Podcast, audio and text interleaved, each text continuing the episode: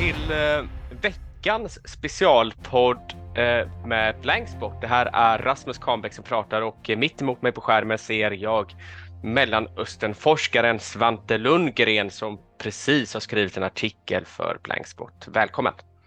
Tack så mycket! Det var ju en eh, spännande artikel du har skrivit och eh, jag hade själv tänkt att ta mig an det här ämnet men jag insåg att när jag pratade med dig att eh, du är ju rätt person att skriva den här. Du har bott i Jerusalem, eller åtminstone forskat i Jerusalem under en viss period förra vintern, eller hur? Ja, jag var där hela höstterminen i, i fjol. Precis. Eh, bara, bara, lite kort, eh, vem, vem, är du? Du är Mellanösternforskare som eh, forskar vid eh, Lunds universitet. Eh, vad, vad, arbetar du på för, eh, för tillfället? ja, jag, jag är ju religionshistoriker, så jag är anställd på Centrum för teologi och religionsvetenskap. Eh, men jag är också knuten till Centrum för Mellanösternstudier. Och, och jag, har, jag har tidigare sysslat mycket med judaistik, alltså med judendomen, modern judendom. Och, men, men de senaste 15 åren mycket mer med, med olika kristna grupper i och från Mellanöstern, framför allt eh, armenier och assyrier. Och då passar det ju alldeles utmärkt att du skriver om just det här ämnet eh, som ja, handlar det, om... Eftersom det är Jerusalem och Armenien så det kombinerar både det här det, det judiska intresset och det här armeniska eller kristna Mellanöstern. Så att eh, det som du har skrivit om nu handlar ju om eh, att ar de armeniska kvarteren i Jerusalem är under den största krisen som de varit på väldigt länge. Eh, men jag tänkte vi kan väl bara börja lite så med en bakgrund lite kort. Vad, vad, handlar den här krisen om? Och så kan vi gå tillbaka lite i tiden och eh, prata lite om Armenien rent historiskt i Jerusalem. Så att om du bara vill berätta lite, vad, vad handlar den här, den här eh, krisen som sker just nu om? Ja, alltså krisen handlar om det att den armeniska patriarken, alltså de armeniska kvarteren är ju uppbyggda kring det här, det kyrkliga etablissemanget där det armeniska patriarkatet, det finns alltså en armenisk patriarka i Jerusalem som residerar där eh, och som, som på något sätt, och det här patriarkatets ledning har en väldigt stor, stort inflytande över, över allt som händer i armeniska kvarteren, de som bor där också, de som inte är då kyrkliga människor utan helt så att säga, van, vanligt folk där. Eh, och han ingick av någon anledning för två år sedan ett avtal med en judisk affärsman om att, eh, ett, ett leasingavtal om att hyra ut en betydande del av, av kvarterets eh, fastigheter. Alltså ett område som det, det är både alltså en parkeringsplats och lite byggnader till då ett, ett, en judisk affärsman och hans, hans bolag eh, på ett leasingavtal på 99 år. Eh, och det här är, är oerhört kontroversiellt därför att det, det är en del av ett mönster eh, att, att eh, palestinier upplever att, att de blir deras, det som de äger, både tomter och hus och fastigheter och sånt, övertas av judar. Det finns en liksom medveten politik från vissa judiska israeliska kretsar om att, att liksom judaisera området. Och, och det, här, det här är en politik som det syns på Västbanken genom att man bygger och utvidgar judiska bosättningar. Det bor väl över 600 000 judar nu mm. på, i bosättningar på Västbanken. Men det här händer också i Jerusalem, i, i östra Jerusalem, alltså det traditionellt arabiska Jerusalem. Det händer alltid då och då att någon arabisk familj, palestinsk familj, får veta att de har inga papper på att de äger det hus där de bor och därför kommer de att vräkas och så flyttar en judisk familj in. Och det här har pågått länge och det har också i viss mån drabbat då Gamla stan, alltså den här historiska staden innanför murarna, där då judiska kretsar har, har köpt upp eller, eller ingått väldigt långa hyresavtal och tagit över fastigheter som, som har ägts av, av palestinier, i det här fallet nu då armenier. Och, och det här, på palestinskt håll upplevs det här som väldigt, väldigt allvarligt. Och, och den som så att säga säljer åt judiska intressen eh, Eh, betraktas som på något sätt förrädare eller, eller svikare eller, eller, eller så här. Eh, och det här, det här drabbade redan tidigare det grekisk-ortodoxa patriarkatet som är en väldigt stor fastighetsägare de ingick ett sånt här väldigt långt leasingavtal gällande två eh, ikoniska hotell i Gamla stan. och nu har det då drabbat det armeniska eh, kvarteret där patriarken då har ingått ett sådant här avtal. Det här hände redan för två år sedan. Men det var ganska lugnt, lugnt när, jag, när jag var där i Jerusalem för ett år sedan. Folk pratade om det här. Eh, folk var missnöjda, förstod det inte riktigt. Men, men det var ändå mera lugnt. Men någon gång här på våren, då mobiliserade en del unga armenier eh, sig och, och började kräva, de krävde dels att patriarken ska avgå på grund av att han har gjort det här och framför allt då att det här avtalet ska sägas upp.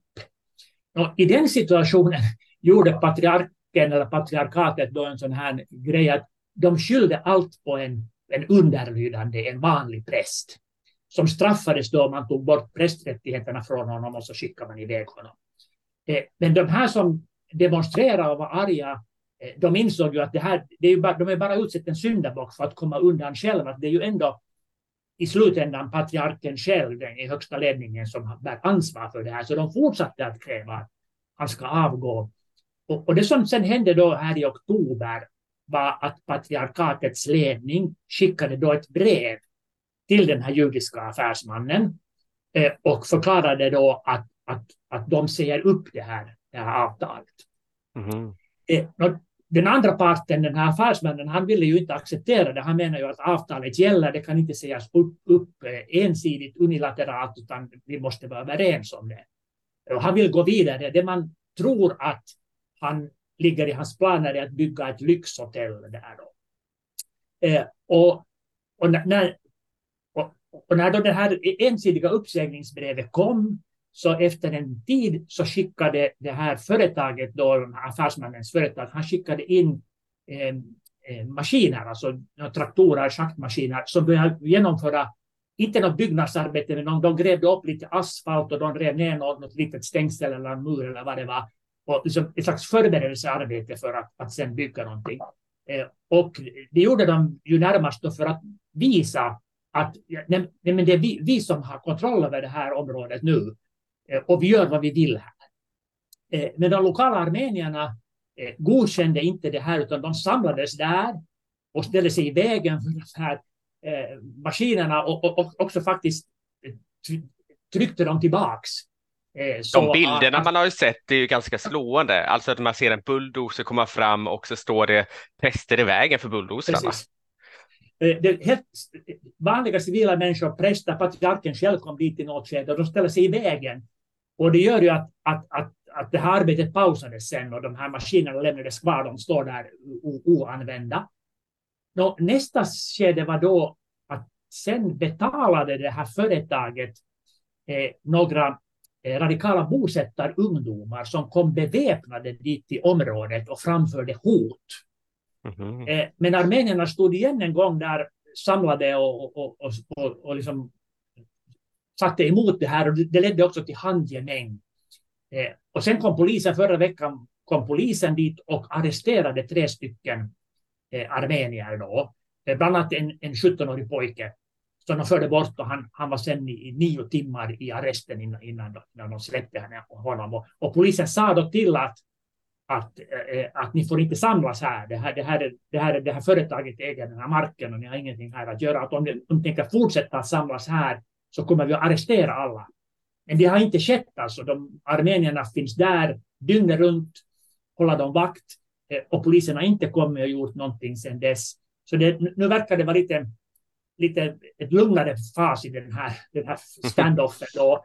Eh, och det hela kommer väl eh, så småningom att avgöras domstolsvägen. Alltså det, frågan är ju att, att gäller det ingångna avtalet så som företaget menar eller kan avtalet sägas upp då ensidigt som, som då patriarkatet eh, menar. Och det här mm. kommer en, en domstol så småningom att ta ställning till hur det är med, med den saken.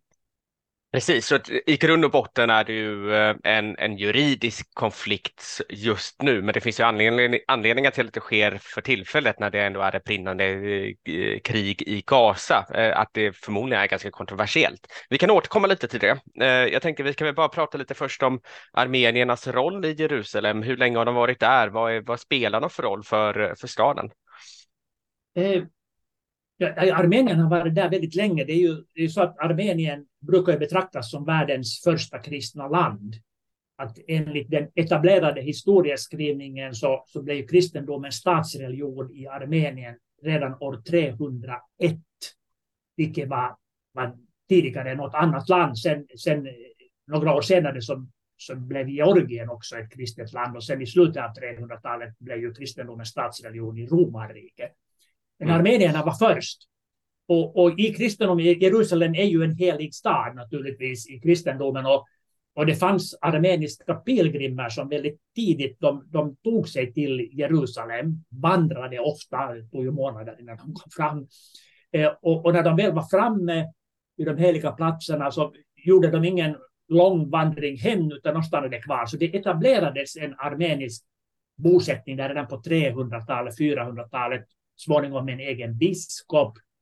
Eh, och sen den här det här patriarkatet i dess nuvarande form är någon gång från, från medeltiden. Så det har, det har funnits länge där armenier på plats. Eh, de har en egen katedral i det armeniska kvarteret och de har också eh, delad äganderätt till den heliga gravens kyrka som ju är, kan man säga, kristendomens viktigaste helgedom. Eh, så de har, de har haft en betydande ställning där i, i, i, det, i det kristna Jerusalem genom århundradena.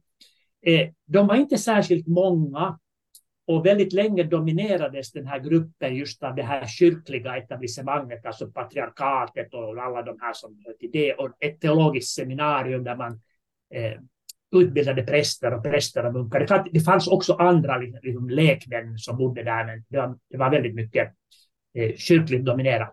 Men sen, efter det armeniska folkmordet under första världskriget, Sen kom tusentals överlevande efter det mm. hamnade i Jerusalem.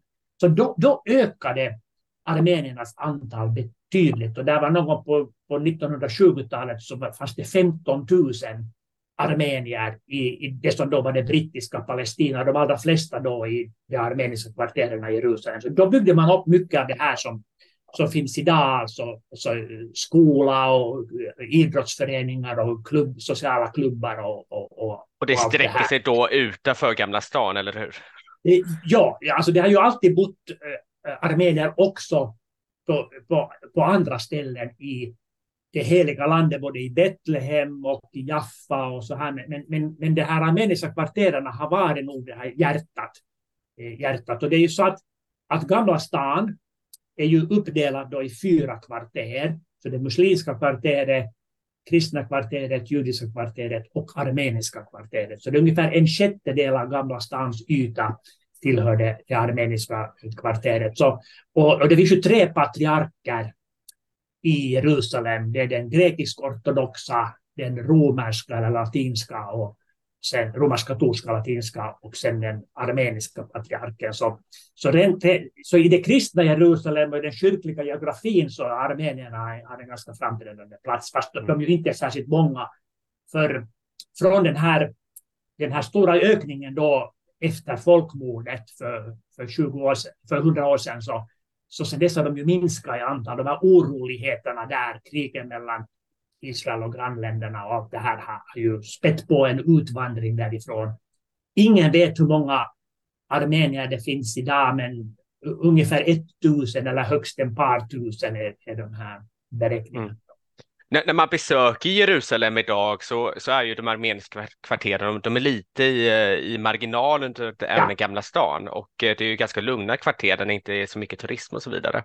Precis, det, det, det är det att det är, de, det är definitivt minst turistiska delen av, av Gamla stan, därför att där, där, finns inte de här turistfällorna, där är inte de här, så i, i resten av, av det här eh, Gamla stan så finns det att här gjorde Jesus det och här gjorde Jesus det och här finns en kyrka till minne av den och den bibliska händelsen. Det finns ju inget sånt i, i de armeniska kvarteren. Där finns heller inga hotell där turisterna bor just. Det finns någon armenisk restaurang och det finns någon armenisk affär som, eller affär som säljer armenisk keramik, men det finns ju också i andra delar av, av Gamla stan. Så det är ganska lugna kvarter. Och det är det de är rädda för också nu, att om där byggs ett stort lyxhotell så då kommer det att bli en väldig trafik där i de här kvarteren. Och eh, det kommer att, att helt ändra karaktären på det. Från, ett, från, ett, från ett, ett område som är ganska lugnt och där armenierna och deras verksamheter dominerar till ett ställe med, med massor med trafik och rörelse och turister och så. Mm. Men om vi bara backar till, till de här, för två år sedan så slöt ja. man då det här avtalet eh, och eh, och sedan dess har det varit lite av status quo situation och nu såg jag att även den, den fransk, det franska konsulatet i Jerusalem kallade, om det var i Jerusalem eller hur, uh, ja, sa att uh, vi, vi, vi, vi vill att det här status quo ska fortsätta så att den juridiska processen kan ta sin form eller vad det nu var, um, så att säga. Men hur, hur kommer det sig att det sker just nu i oktober? vad, vad är det som gör att det, att, att det inte är ett status quo för tillfället? Alltså det, som, det verkar ju som att det som sparkade igång det här var det att eh, patriarkatet skickade det här brevet till den andra parten och sa att vi, vi, vi, vi, vi säger upp det här eller vi, vi upplever att det här, det här vi, vi, vi ser upp det här, det här avtalet, eh, vi, vi kan inte stå bakom det längre. Och det sen provocerade då fram en reaktion från, från det här företagets sida. Sen, sen är det ju också klart att, att det här företaget Eh, måste ju ha förstått att skickar vi in schaktmaskiner och, och, och bulldozers och, och börjar jobba där så kommer det att bli konfrontation och det blir en liten skandal kring det här. Och då är det ju väldigt lämpligt för dem att, att allas ögon riktas mot det här Gazakriget. Att, att medierna och, och alla andra är ju upptagna av det. Att, att säkert hoppades de att den här, det här skulle lite flyga under radarn, den här, den här betydligt mindre konflikten nu med tanke på det förödande kriget som pågår samtidigt. Mm. Eh, och hur, eh, hur är stödet nu för patriarkatet? Du, du säger ändå att det var patriarkatet som, eh, som slöt de här avtalen. Ja, ja. Eh, hur ser ja. internpolitiken ut? Eh, ja, det, det där är en bra fråga. Det, det, dels så är det alltså så att, att det här patriarkatet har varit i blåsväder många gånger förut. Eh, och jag, jag, jag, jag kollade precis på en artikel som skrevs redan 2018 av en armenier som är född och uppvuxen i, i Jerusalem.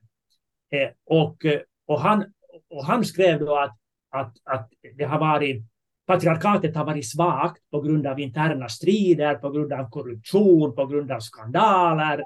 Och så, så, så det är egentligen ingenting nytt att, att det blåser kring, kring, kring patriarken och patriarkatet. Eh, men kritiken var ju väldigt hård mot honom. Att hur, hur kunde han skriva på ett sådant här avtal som hotar att förändra karaktären på, på det här armeniska kvarteret i grunden.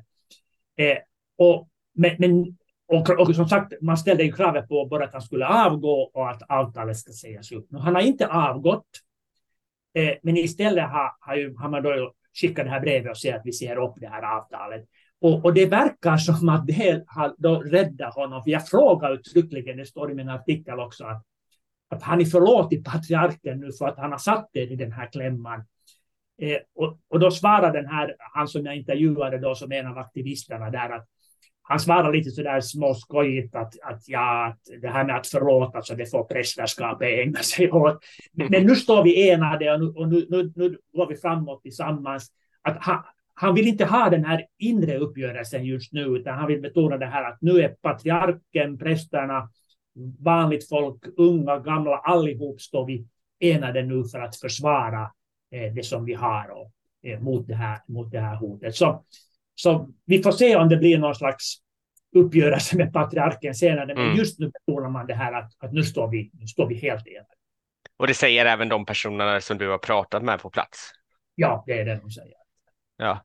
Och, och, och, och, de, är, och de, de, de, och de är ganska, betonade ganska mycket just där, därför att eh, armenierna är kända för att, att det finns mycket splittring ibland dem. Och också i Jerusalem är det ju så här att, att armenierna i Jerusalem, eh, de har, de har varit, där det funnits två sådana sociala klubbar som har ordnat verksamhet och haft, haft liksom scouter och idrottsklubbar och allt det här. Men det var de två olika, av vilka det ena då är kopplat till ett visst eh, armeniskt parti och de andra då eh, står fria från det här partiet.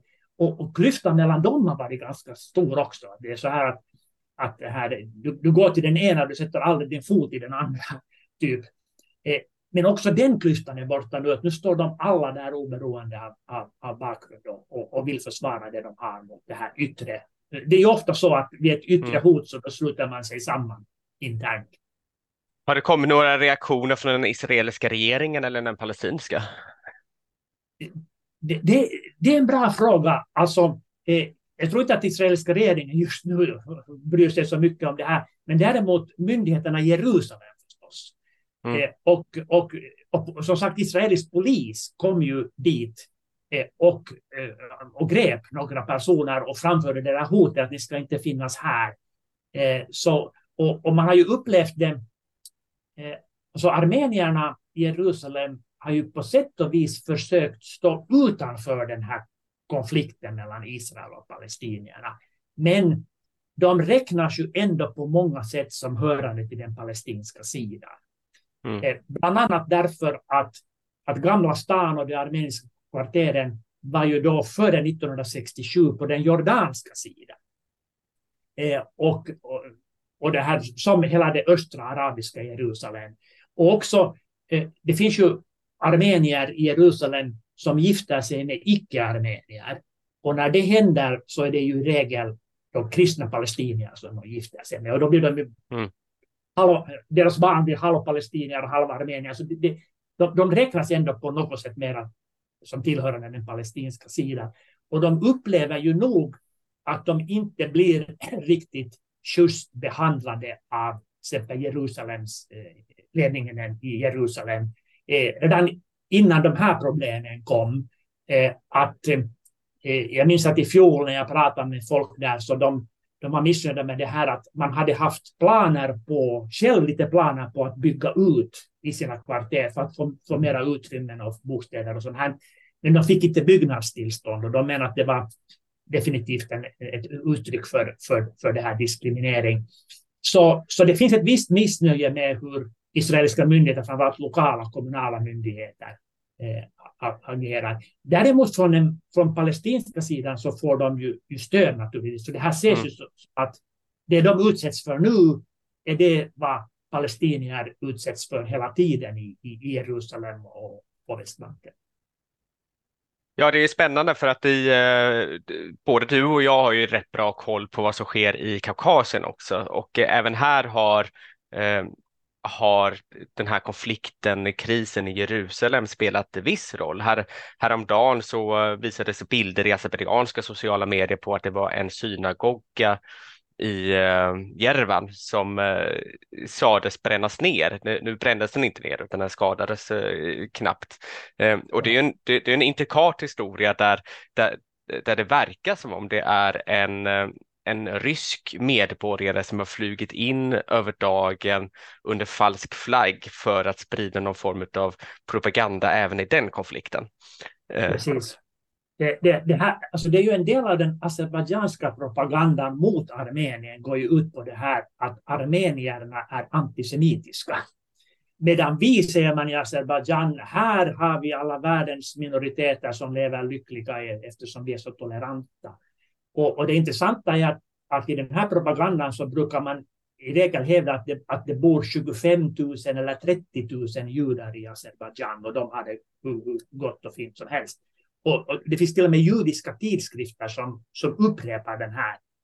Går man till källorna så ser man att till exempel World Jewish eh, Council beräknar antalet judar i Azerbajdzjan till 7 000.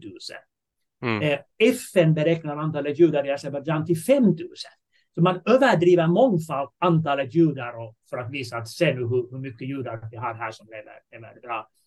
Eh, I Armenien finns det ju en liten judisk befolkning. De brukar alltid säga att, att de har inga problem med, med myndigheter eller, eller diskriminering eller någonting sånt. Men eh, det har ju varit incidenter vid synagogan i Erevan den här senaste som du nämner nu, det, det verkar ju vara som en slags provokation, eh, falsk flaggoperation. Men tidigare hade det nog varit eh, extrema armenier som har attackerat synagogan. Närmast därför att man har varit upprörd över att Israel stöder Azerbajdzjan i den här väpnade konflikten. Alltså Azerbajdzjan har ju, har ju köpt väldigt mycket avancerade högteknologiska vapen från, från Israel. Och det här, det här är ju, är många armenier förstås väldigt upprörda över. Eh, så det är klart att, att, det som händer i Jerusalem det, det kommer också att återverka lite på just det här propagandakriget mellan mm. armenier och Azerbajdzjan. Ja. ja, bra. Jag tror att vi är ganska klara där.